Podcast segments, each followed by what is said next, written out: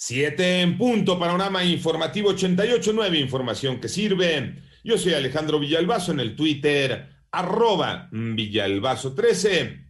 Es martes 12 eh, de enero. Adelante, Iñaki.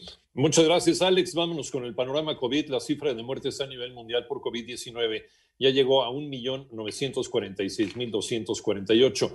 El número global de casos, 90.944.546. De estos, unos 50.352.144 personas se han recuperado.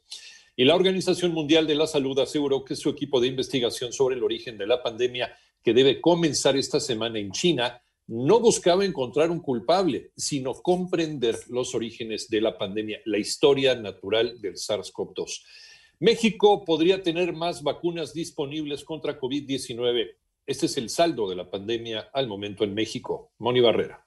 La Secretaría de Salud informó que ya se confirmaron 1.541.000 casos de COVID en el país y 134.368 muertes. Respecto a la vacunación de Pfizer, ya se han aplicado más de 87.000 dosis a personal de salud y en breve podría llegar el material para envasar la vacuna de AstraZeneca en México, proveniente de Argentina, y el gobierno de México está en pláticas para la vacuna rusa. Eh, reunión con los funcionarios rusos, llegamos a algunos acuerdos preliminares que potencialmente le darían la capacidad al gobierno de De tener vacunas, patente del Instituto Gamaleya de Ciencias de Rusia. Estamos pensando que podríamos llegar a utilizar hasta 24 millones de dosis de esta vacuna para 12 millones de personas, en la medida en que el esquema de vacunación de la vacuna Sputnik V es con dos dosis. Así lo dijo Hugo López Gatel, subsecretario de Prevención y Promoción de la Salud. En 889 Noticias, Mónica Barrera.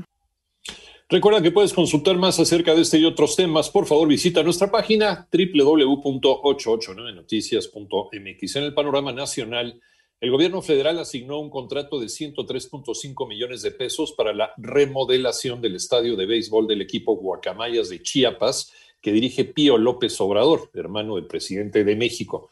Además, la Fiscalía General de Justicia del Estado de México dictó prisión preventiva a Gerardo Nava Sánchez, presidente municipal de Sinacantepec por el delito de homicidio calificado. Y la Asociación Sindical de Sobrecargos de Aviación informó que emprenderá acciones legales ante la solicitud de Aeroméxico de terminar el contrato colectivo de trabajo que sostienen. Autoridades afirman que escucharán los reclamos del sector restaurantero. María Inés Camacho.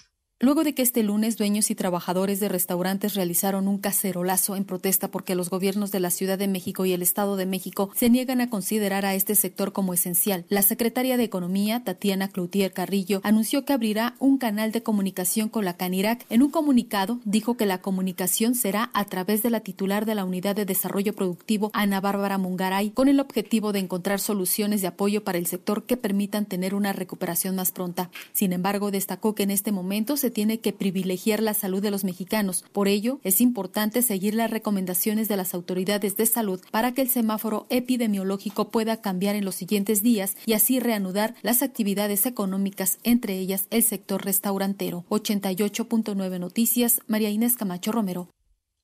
En el panorama internacional, el presidente Donald Trump aprobó una declaración de emergencia para Washington, D.C., con el fin de proporcionar fondos adicionales para la toma de posesión de Joe Biden.